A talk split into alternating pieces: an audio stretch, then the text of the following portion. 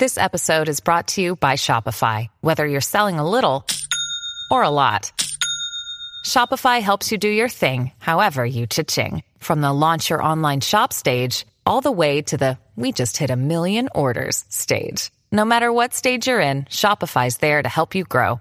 Sign up for a $1 per month trial period at shopify.com slash special offer, all lowercase. That's shopify.com slash special offer.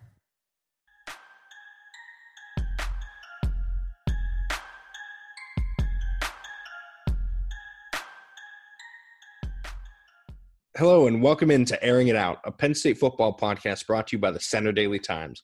I'm your host, John Sauber, and I'm joined, as always, by Josh Moyer. Josh, how's it going?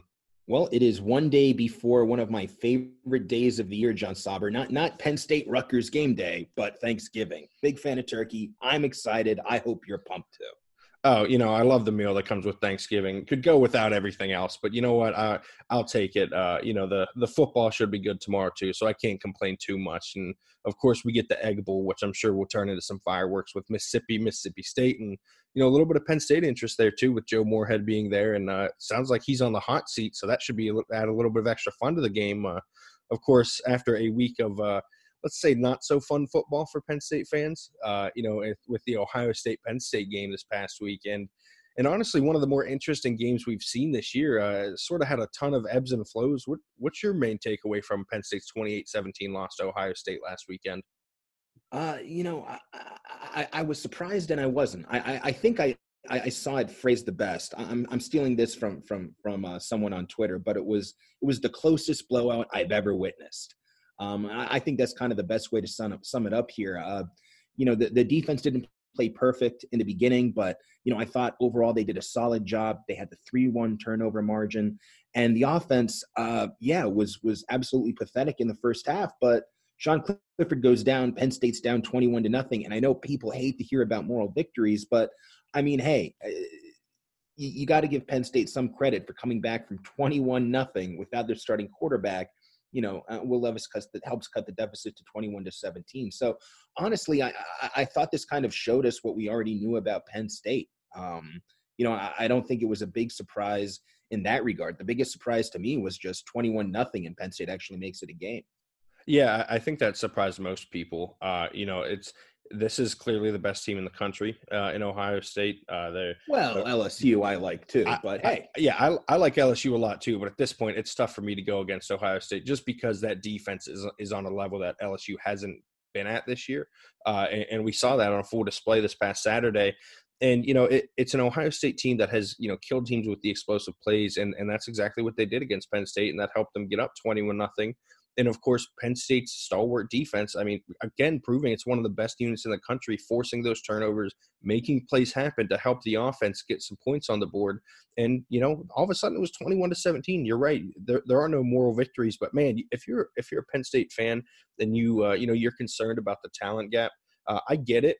But when you put on a performance like that defensively, and I know they still gave up 28 points, but still, the the performance the, the fewest was, since last season's Rose Bowl. I mean, 28 yeah. points is a lot, but but by Ohio State standards, that that that might be the lowest uh, they they score all, all year. I mean, including the playoffs. I mean that that's that is a solid performance that I was surprised way too many fans were upset about.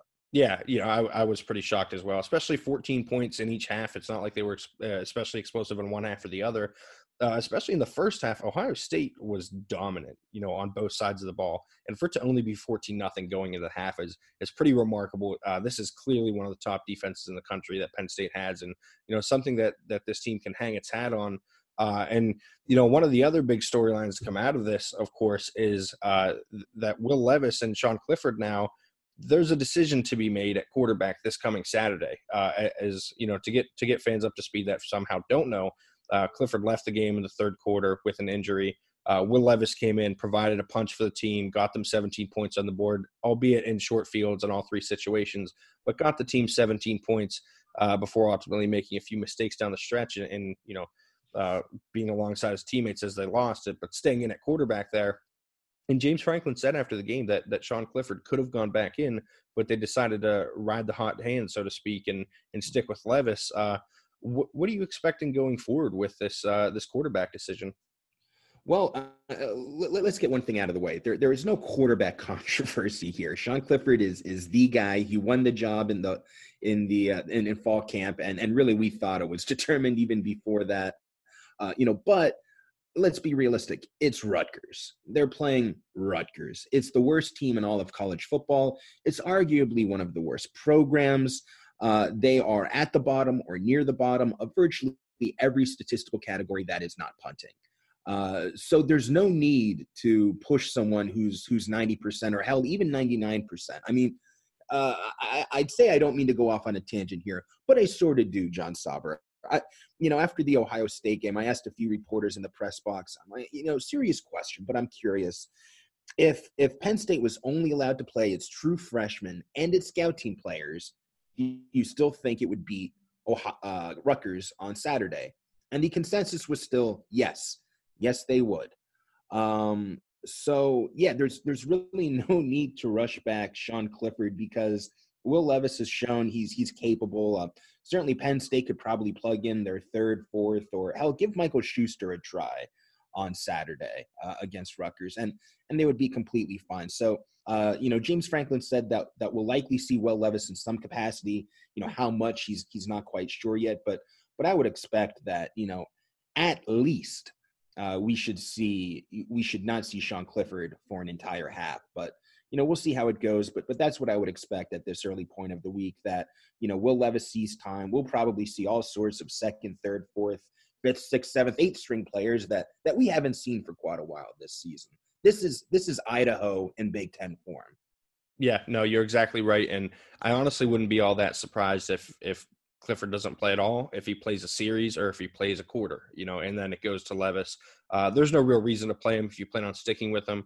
I think this only gets interesting in the spring and summer if Levis takes another step and maybe pushes Clifford in, in spring camp and, and fall camp. And, you know, maybe then we start to see a quarterback controversy arise. But as of right now, uh, Clifford's still got to be the guy. Levis isn't polished enough passing the ball. He's not accurate enough. Uh, clearly has a rocket arm though and is, is uh, incredibly dynamic in the running game uh, he's basically like having a and i know penn state fans are going to love this a fullback in the backfield to, to power forward with a running back as a lead blocker uh, but you know, it's it's going to be interesting to see how that plays out long term. But for the time being, it just doesn't matter. Rutgers doesn't matter. The program is totally irrelevant. Uh, Greg Schiano has has turned them down now, and you know uh, we've seen uh, some some Whoa. New Jersey media tear them to shreds for it. Steve Politi of, of NJ.com did a fantastic piece on you know how basically Agreed. Rutgers doesn't care about football, and uh, he's right you know, they don't seem to care. Uh, Schiano should be the coach that they hire, and if they're not willing to make almost every concession he wants that's within reason, then there's no reason he should go there because they're in a, a bottomless pit right now with no chance of getting out. And I'm sure that they're going to hire a, you know, a middle of the road coach who's basically taking the job to get the pay bump for three years, then get canned and try and rehabilitate his career because that's what's going to happen until they hire a coach that's serious about rebuilding uh, this program and they make the decision as an athletic department to be serious about college football. Until then, they're going to suck. They still suck. They're going to suck on Saturday.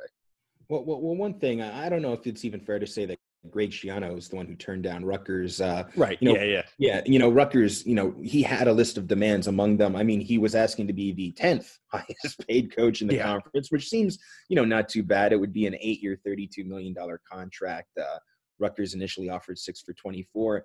And on top of that, there are certain things he wanted. He wanted, uh, you know, higher pay salary for his coaches. He he wanted a minimum salary bumps of I believe it was three percent every year. He he wanted a commitment by 2023 of improved facilities, and he wanted use of a jet at his own discretion. And again, if if this if that sounds like a lot to you, that's just because you're not familiar with these types of contracts. Nothing he was asking for there was outlandish. In fact, I would I would venture to say that this was this has to be the easiest decision to have made in coaching history in the Big 10 because fans still had hope one week ago. They had hope. Rutgers fans, uh, you know, before Greg Schiano, the birthplace of college football had one bowl and zero bowl wins in its freaking history. Schiano comes in, he's five and one in bowls. He is he triggered the golden age for Rutgers football. Why in the hell? I, if this guy was asking for eight million dollars a year and to own a fleet of freaking jets, Pay the man. You know, I, I feel like I need to channel Teddy Gay KGB from Rounders. Pay the man his money. Uh, but but but Rutgers just refused to do it. And now, I mean, the governor it looks like is thinking about getting involved or at least making a statement. Former players have released statements, you know, saying they are profoundly disappointed in in the direction that athletic director Pat Hobbs has taken. Uh, several boosters told NJ.com that they're finished donating. One fan took Rutgers out of his will. Another th- said that he's just done with the program.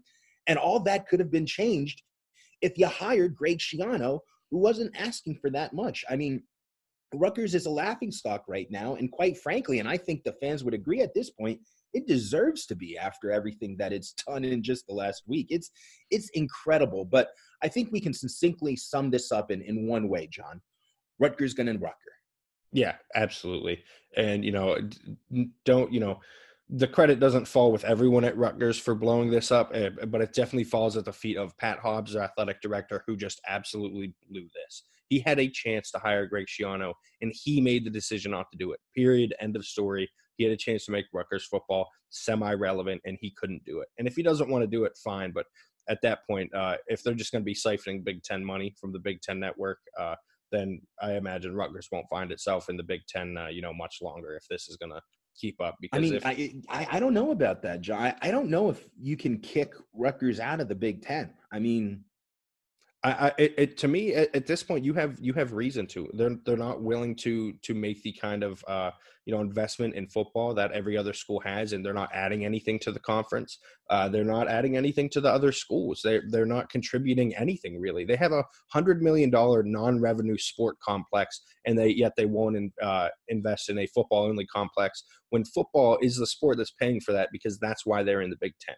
That's why they have that money available. Uh, I mean, if you have reason to, to me, if you're the Big Ten, to to make a change. Well, well, well let me stop you right there. I mean, I, first of all, let, let, let, me let it be known. Uh, I definitely do not disagree with you when it comes to how little Rutgers gives to the Big Ten.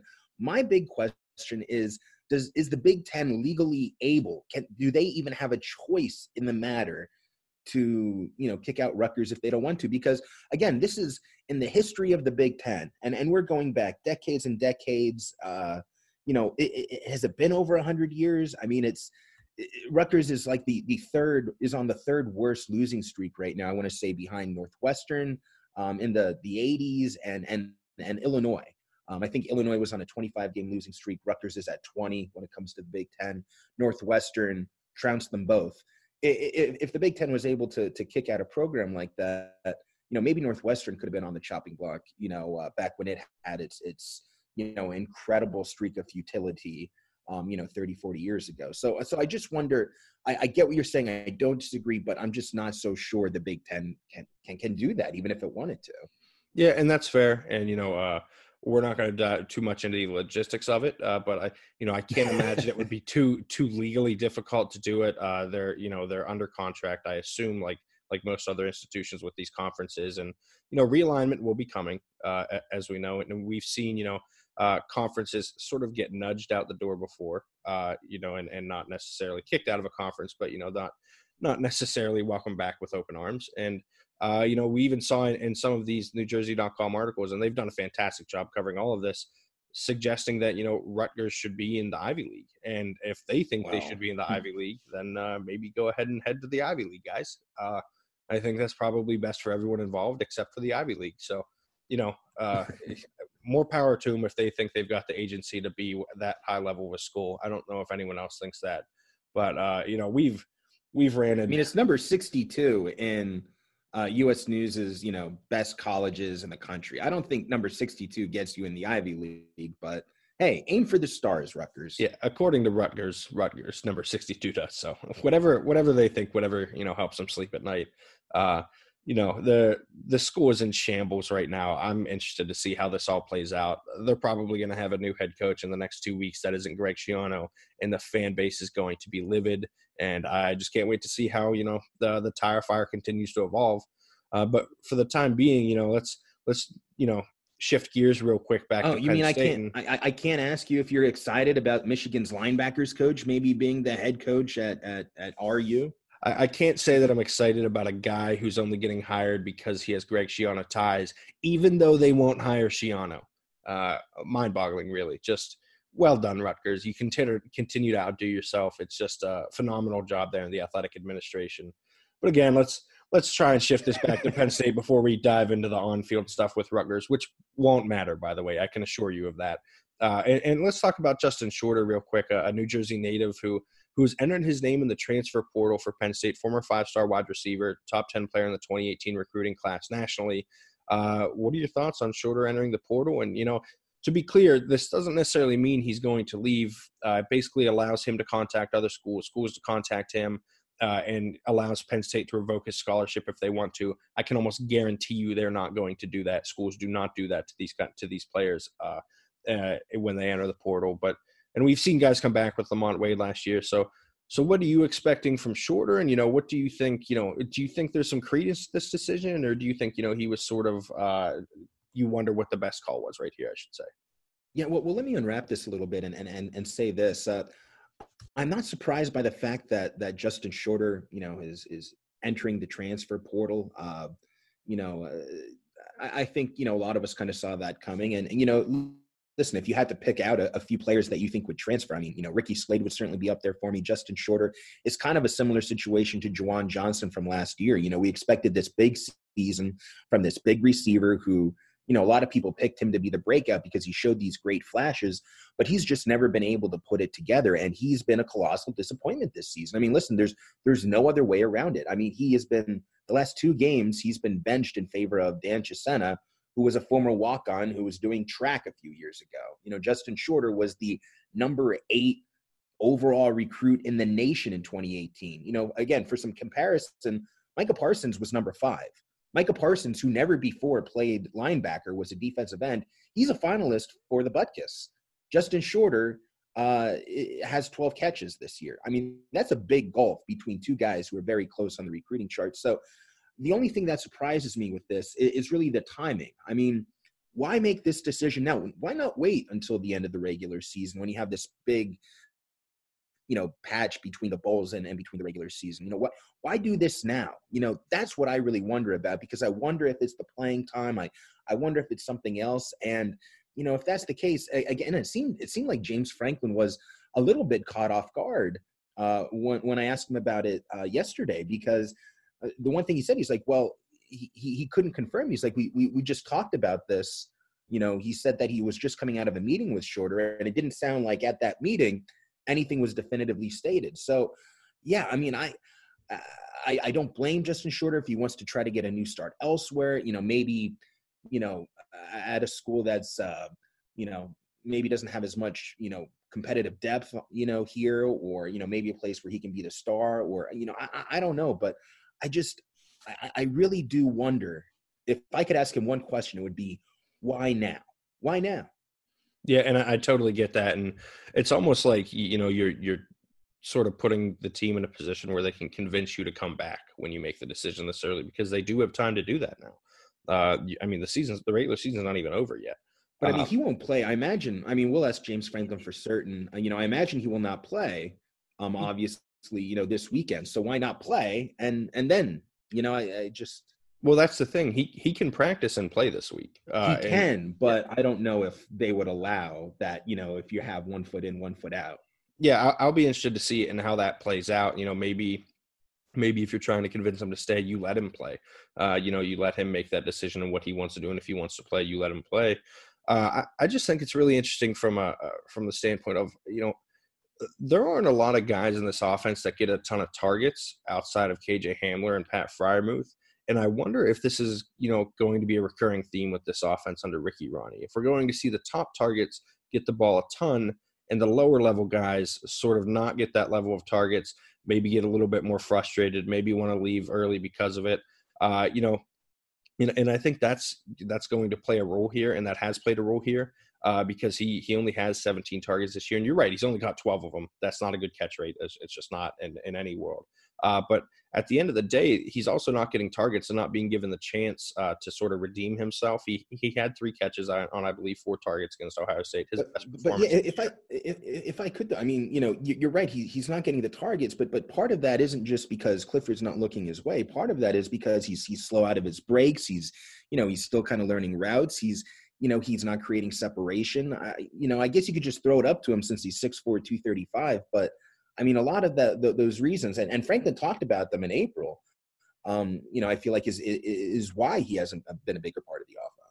Yeah, but I mean, you, you see the same issues with Chisena too. Chisena is basically a straight line route runner. You know, he can run he can run uh, slants and he can run goes, and that's basically it. He's not adding a whole lot else outside of that. Uh, and and I just I do think it's an odd decision to go with Chisena as much as they do over Shorter because they essentially provide the same thing. Uh, Shorter is just you know uh, you know able to get up uh, and go get the ball better, while Chisena is probably a little bit faster in a straight line. Uh, I would go with Shorter still over Chisena without question. Really, both have issues with drops. Uh, both are you know not elite route runners. I actually think Shorter has improved quite a bit there this season. You know he you see him creating separation for himself, and even if he's not, he's got a big enough body and he's got uh, big enough hands where he can you know sort of snatch the ball out of the air and, and make contested catches. And, and, he's not getting the chance to do that. Uh, I I honestly would didn't just do it against Antoine Winfield not many people do it against Antoine Winfield. I mean, that is fair. fair. That is, uh, and it looked like that. But you know, if you if you watch the replay of that video, because that's one of the games that I rewatched uh, recently, and I was trying to find some some shorter stuff to watch and you know see what was going on there. He gets separation. He creates space past Winfield, and Clifford has to just drop the ball into the open field, and Shorter can go get it. Instead, it's a little underthrown, and by the time he locates the ball, it's too late, and it looks like he's like it's almost impossible for him to contort his body and get back to the ball. Uh, and so he, you know, in, in, hindsight, it looks like he almost never had a chance at that one, anyways. And in him reaching back was probably the best he was able to physically do at that point because his momentum was setting so far downfield and he was trying to get, you know what I mean, to the space where he had hoped, I assume, Clifford was going to throw the ball. It, of course, ended up being underthrown, and, and Winfield comes up with the interception. So I, I, I think it's really interesting, though, because I think this guy is clearly talented, and he's probably the most talented non Hamler wide on the, on the roster and you can make an argument that he's more talent than Hamler does because of his size size speed combination. Uh, of course, Hamler's lack of size uh, helps him too, uh, helps with the acceleration. And, and you know, I, I, think this is going to to hurt Penn State fans in the long run. You know, if he goes to another school, I think we're going to see him succeed at a really high level. Uh, it just seems like one of those kids who needed a chance to shine, and and the offense seems geared a little bit too much toward its top targets. When you know, in the past, we we didn't see that with with Penn State offenses uh, under Joe Moorhead, you know, and I, I hate to bring up that offense because it isn't the same offense as much people like to say it is. But this offense gets the ball to its playmakers, and it's that's its top two playmakers. That Moorhead offense got the ball to whoever was open, uh, and I think that's you know a, a, pretty big difference at this point. And you know there are advantages to both, uh, but we've seen it play out this year that maybe it can be a little bit frustrating for other wide receivers if if Hamler and Freiermuth and, and, and a little bit of Dotson are basically the only guys getting the ball thrown their way. Well, well, let me ask you this then: uh, How valuable do you think he would be to Penn State in in 2020? Especially because if I had to take a guess, um, you know, KJ Hamler would be one of the the top 50 picks of the NFL, the 2020 NFL draft. Let's say let's say Hamler declares, you know, just for sake of argument, but you still have all these young receivers, including Jahan Dotson, you know, coming back. W- what is Shorter's role? Uh, I think he would be the best wideout next year, and I think he's probably their number one target at wideout. Uh, if Hamler even over goes, Dotson, uh, yeah, even over Dotson, uh, just because I think you know you would see a, a, big leap from a guy from a redshirt freshman year to a redshirt sophomore year, and, and, this is someone as as you know loves Jahan Dotson. I think he's a fantastic route runner, probably the best route runner on the team right now. Great separation, better than anyone. Very slight frame, still makes plays even you know with that being the case. But yeah, I, I think Shorter would be the number one option at wideout on this team next year uh, or at least fighting for it with Dotson. And yeah, I mean, it's this could this could be a pretty big hit to a team that that has high aspirations next season, and because it seems like in all likelihood you're not getting Hamler back, and if you're not getting Hamler back, you need to find a number one option. And that's where this not getting the ball to everybody comes into play because you don't know what you have going into next year now, and, and you're sort of without uh, you know stability at the wide receiver position. Yeah, I, you know, uh, there's no doubt that that Shorter has a lot of potential. I, am just not sure if he can put it all together. I mean, we've seen a lot of talented players, uh, you know, come into Penn State who, you know, just didn't live up to expectations. You know, I don't mean to go back too far, but you know, guys like Alex Kenney and you know Dakota, Dakota Royer, and you know, just because you're you know insanely athletic and you know you've shown some improvement, you know, we'll, we'll see what happens, but I mean, six foot four, you know, just like Juwan Johnson, like, you know, you wonder how many of those guys like that uh, Penn State can strike out on. Oh, and Irvin Charles too, and you know there was oh plenty, yeah, there yeah. was plenty going on there that made that a volatile situation that was never going to work out. But yeah, you're right. You know, you you need size speed combos like that, and that's the best way to get the ball downfield. And if you're going to continue to not properly utilize utilize them, this is what's going to happen. And you know, uh, I'll be interested to see if he sticks around. Of course, there's a there's a chance of that. There's a chance he transfers. Who knows what's going to happen? But but as of now, I don't think this is the best look for Penn State, especially with all the transfer portal stuff last year, which was not warranted, I don't think, by the way, because there a lot of those guys left and were never going to contribute for this Penn State team. Uh, some would have, but you know, uh, yeah, I, I, don't think it was that big of an issue last year. But starting with Justin Shorter this year, I think we could see it become uh, an issue this year. Of course, that's for down the road right now we've got we've got Rutgers this this Saturday. Uh, Rutgers, there, Rutgers, Rutgers. Is, yeah, and I wish James Franklin would just bypass Rutgers when it comes to that because he really doesn't need to think about Rutgers much to beat them. Um, do you have any thoughts about this game? They're like you said, they're easily the worst Power Five team in the country. Uh, it, if a game between them and UConn would be hilarious, uh, a game between them and an Ivy League school would be hilarious. So any game involving Rutgers is hilarious. Yeah, that's that's a valid point. Do you have any? are you looking for anything this weekend? Is there anything that people can look out for in this game? Um, I, I am curious how the freshman quarterbacks fare against Rutgers. I mean, this will probably be the most we've seen of them, you know, all regular season, but honestly, no. I mean, tickets are nine bucks. I'm uh, on the secondary market.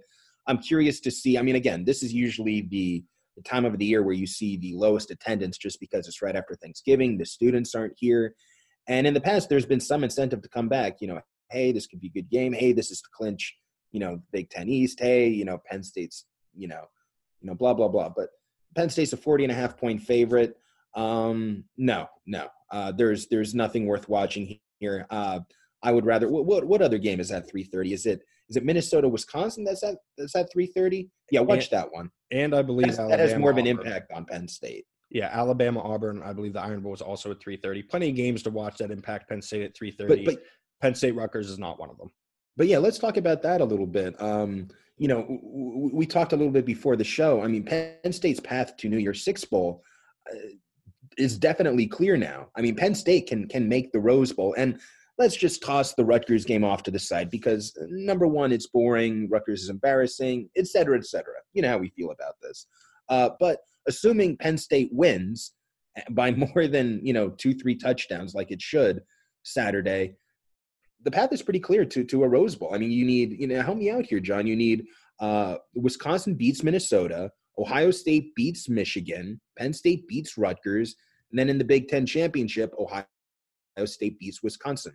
Now, those are all kind of what's likely to happen. You put them all together, and, and I don't think there's a 50% or better chance, but I'm not a big math guy. But but regardless, that seems to be the most likely scenario at this point. Yeah, I would I would bet my money on that's what ends up happening here. There's also other scenarios for Penn State to end up in New Year's Six bowls too. You know, uh, you know, as far as the Rose Bowl, if let's say Minnesota beats Wisconsin and then somehow upsets Ohio State, Ohio State's not missing the playoff if they beat Michigan too. So then you would have two Big Ten teams in the playoff. Like you, you, you think Minnesota could beat Ohio State in the Big Ten title game and Ohio State still moves on? Yeah, absolutely. A 12 and 1 Ohio State is is not missing the the uh the playoff, especially over wait, wouldn't wouldn't Minnesota be a one loss team? So Minnesota, a one loss Minnesota beats Ohio State, who is then one loss, and Ohio State goes in over Minnesota? No, both teams make it in this scenario. Is what I'm saying. Oh, yeah. Oh. I, I, and you know with Clemson and the SEC champ basically. Uh, because I don't know how you can you know keep Ohio State out uh, at that point. They're they're a 12, 12 and one team with its only loss against another playoff team and Minnesota would have to be in as a 12 and one team at that point with wins over uh, a top 10 team in Penn State and a you know top five team in Ohio State. There's no way you can keep them out. And in that scenario Penn State gets the Rose Bowl because they're the highest remaining Big Ten uh, highest rating highest ranked remaining Big Ten team. Well that was a that was a fun one to get out but then uh, the other scenario, like you said, for the Rose Bowl is if everything just sort of goes according to plan. I guess for everyone involved that that wants to see Penn State in the the Rose Bowl, and you get you know a Penn State win, an Ohio State win, and a Wisconsin win this weekend, and then it's just about Ohio State beating Wisconsin in the Big Ten title game, uh, and then that would basically make it easy for Penn State to get in. Uh, I think a loss for Minnesota drops them below Penn State, and then they're basically eliminated the loss to Ohio State would eliminate Wisconsin, drop them below Penn State. Um, but there is one other New Year's Six bowl that Penn State can make, and that's well, the two. Orange Bowl. Cotton Bowl too. Yeah, true. Uh, but but I think we're looking at the Orange Bowl as probably the most likely here, uh, just with the way things have shaken out in the most recent rankings, with Penn State ahead of Florida, uh, and that's you know, an SEC team goes to the playoff, an SEC team goes to the playoff, so we've got two in, and then you've got uh, the third SEC team, whether that's Georgia or Alabama, going to the Sugar Bowl, and that leaves the either the highest ranked uh, SEC team or the highest ranked Big Ten team or Notre Dame going to the Orange Bowl. Uh, that would put Penn State ahead of Florida as far as those rankings are concerned. So Penn State would beat out the highest ranked SEC team, and Penn State would be ahead of Notre Dame, which would leave them, you know, as the highest ranked team available for the Orange Bowl to pick. Uh, and again, give Penn State a New Year's Six Bowl for, I believe, the third time in the last four years. Uh, but you know, you would be surprised by how many people are upset about that, and especially considering how poorly you and I projected this team to play early in the season. But here we are, end of the season. Penn State has a very, very, very real chance of making another New Year's Six Bowl. Yeah, absolutely. I, I think at this point it seems like the the floor is the the Outback Bowl. Um, you know, but we will see. But yeah, I mean, obviously, there's a lot of different scenarios that can happen. You know, there's sure there's only one week of the regular season left, but there's so much that goes into this. But but yeah, I mean, the Cliffs notes. Penn State still has a very good shot at the Rose Bowl. And if all does not go according to plan, there's still the Orange Bowl and the Cotton Bowl to fall back on. And if everything goes against Penn State, um, there's still the Outback Bowl, which I mean, hey, is, is certainly not what what you'd want at this point. But I mean, hey, spending a, a couple days uh, in Florida still beats the Pinstripe Bowl. Yeah, exactly. And and that scenario is honestly highly unlikely at this point, which should tell you, you know, just how well Penn State has done this year and the the position that it's put itself into to you know being another New Year's Six bowl. Uh, everything will be much much much more clear after this weekend. Uh, you know, we will have all of these rivalry games take place. Everything should shake out. We'll get new rankings Tuesday, and come next Wednesday for next week's episode, we should know exactly what needs to happen uh, on Championship Saturday for Penn State to make whichever bowl, the Orange Bowl, the Rose Bowl, the Outback Bowl. Um, you know, there are chaos scenarios where things get even wilder, which is always what I'm rooting for. You know, let's see Alabama, Georgia, and everyone else lose this weekend. Just see where things take us because I am, uh, you know, a glutton for chaos. I just love it, and I would uh, love to see some more of it this weekend. Uh, but you know, I, I don't think we're going to get that. But you know, if you're a Penn State fan, you may as well hope for it. Uh, it's you know you can root for it for for the hope of Penn State somehow backdooring their way into a playoff. I'm going to root for it just because I want to see everybody yelling at each other. uh, everyone yelling at each other that's that's something you know good to root for. Yeah, it, it makes it uh, makes it fun for everybody involved. But uh, you know that'll do it for this week's episode of airing well, it out. Well, well, we'll time out here a second. We're not going to do our, our Penn State Rutgers football predictions. I actually have a prediction in the bag here, John. Oh man, you finally come prepared. All right, we'll I, I did. I did. we'll uh, yes, we'll do our prediction here. Uh, it, you know, it's one of those games where I honestly spent so little time thinking of it. The only thing I'm really watching is can Johnny Langan once again throw for fewer than five passing yards? Because I included that in my key matchup and like I can't stress this enough. That man went five of thirteen in the game and had one passing yard. A passing yard. Not not two, not three, one passing yard. So can he do it again? I'm hopeful. I think there's a chance we get to the negative passing yards, and I am rooting for it because again, this disaster of a program deserves it. But while we wait for that, let's hear it, Josh. Let's. Uh, what's your prediction for this Saturday, and uh, you know, what are you expecting, and who do you think stands out for Penn State? Um, well, uh, so this is the this is the prediction I'm going to put in the paper, John. Uh, um, Rutgers scores zero, Penn State 222. Um, and of course, uh, I, I, say that because it's a nod to the 1916 uh, Cumberland uh, Georgia Tech football game, which was the most lopsided in the history of college football. Um, you know, Rutgers is historically awful, so I feel like that's about as much respect as they deserve. So 222 to nothing. Um, realistically, you know, if you're you're listening to this because you know you're looking for some betting advice, and who isn't, um, you know, James Franklin does not take the foot off the gas in the second half. I think Penn State's you know uh, second team is more talented than Rutgers' first team, and with Penn State as a 40 and a half point favorite, uh, I would still take Penn State all day. Yeah, uh, I'm with you. Uh, I'm I projected 56 to three. I you know I don't know how they're going to get that three. Part of me wanted to make that a zero, but you just you have to imagine when the walk-ons are in, Rutgers can somehow get into field position. But you know, even then, probably not. who knows? Uh, you know, I think a lot of people are, should be looking forward to seeing how some of these young guys do that get into this game. Uh, you know, I, I, I imagine we'll see Michael Johnson Jr. and Ta'Quan Roberson. At least we should. Uh, you know, especially if Clifford doesn't play. Uh, see how those guys fare. One of them will have to be the backup quarterback if Clifford isn't go, good to go. Uh, and we'll get to see a bunch of young guys playing and see, you know, a sneak preview for next year, you know, and maybe what they can bring to the table then. Uh, and of course, like I said, we'll be watching to see if Justin Shorter plays. Uh, I'm with you. I don't think he does, but I don't. I'm not completely ro- rolling it out yet. Uh, but yeah, uh, 222 to nothing is good of, is as good of a prediction as you're going to get. And unfortunately for Rutgers, it's not exactly outside the realm of possibility. It's probably a one percent chance, but it's still a 1% chance just because they're that bad. Uh, but that'll do it for this week's episode of Airing It Out. You can find us, as always, on Apple Podcasts, Spotify, Google Play, Stitcher, and TuneIn. Uh, if you want to read Josh and I's writing, you can subscribe to a sports pass from the Centre Daily Times at centredaily.com backslash sports podcast. That's center spelled C E N T R E. Uh, you can follow us on Twitter at, at by Josh Moyer and at John Sauber. Thanks for tuning in and have a great day.